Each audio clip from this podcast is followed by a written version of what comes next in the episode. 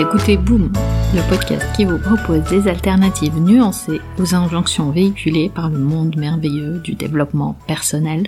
Et je suis Nadia Fulnori. Épisode 25. Aujourd'hui, nous commençons une série de trois épisodes sur le bonheur. Le bonheur. On se marie, c'est le bonheur. Des enfants, que du bonheur. On a de l'argent, c'est encore du bonheur. Parfois, le bonheur, on le cherche jusque dans nos assiettes. Le bonheur, on le voit comme l'endroit où les soucis n'ont plus leur place, où les contrariétés n'existent plus. Un endroit où on est libre, où on mange ce qu'on veut sans conséquence sur notre santé. Insouciance, calme, sérénité. C'est en tout cas l'idée du bonheur qu'on nous vend. Le marketing du bonheur fonctionne très bien.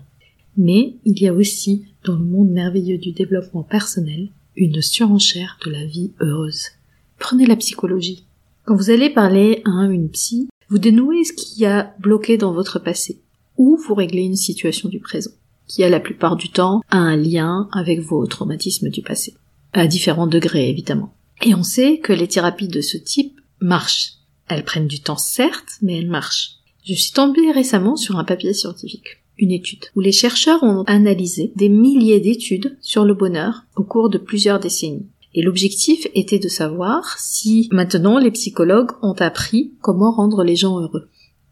Intéressant de se dire qu'avec les connaissances actuelles capitalisant sur toutes les recherches du passé, on devrait être en mesure de rendre les gens heureux.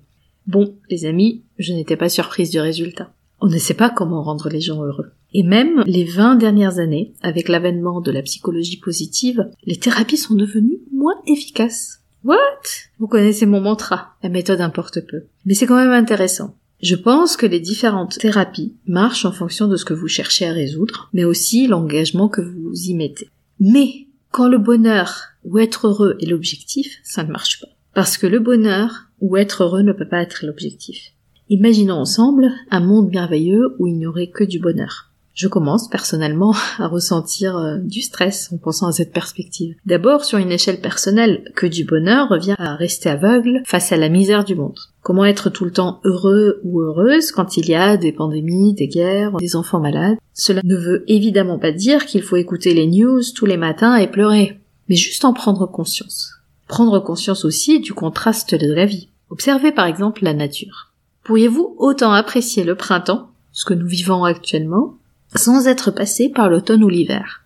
C'est une métaphore bien sûr, mais vous avez saisi le sens. Parfois le contraste de la vie s'exprime par une insatisfaction, qui mène à une plus grande satisfaction pour démarrer un changement. Un peu se poser cette question, est-ce que je vis la vie que je souhaite vivre? Et aller créer un changement là où vous avez moins de satisfaction. Et parfois, se sentir heureux ou heureuse est une sorte de choix. Je vois beaucoup de gens en ce moment vouloir changer leurs circonstances de vie. C'est un peu l'effet de l'année qui vient de s'écouler.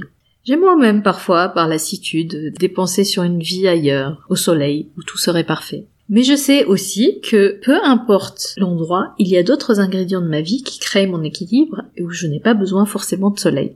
Mais voilà, parfois c'est humain d'avoir ces pensées. Avant de vous laisser, je vous invite à explorer ceci.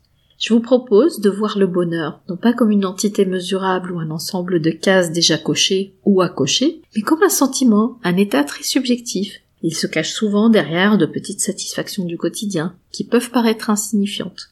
Et surtout, le bonheur n'est pas une sorte de destination définitive à atteindre. Une sorte de vie au soleil, sous les cocotiers, avec des hamacs où on sirote sa boisson favorite. Bon, ça c'est un peu moi quand j'imagine arriver dans le bonheur et ne plus le quitter. Parce que, par nature, l'être humain a besoin de progresser, d'évoluer, et le surplace n'est jamais la solution. C'est l'idée que je partage souvent ici.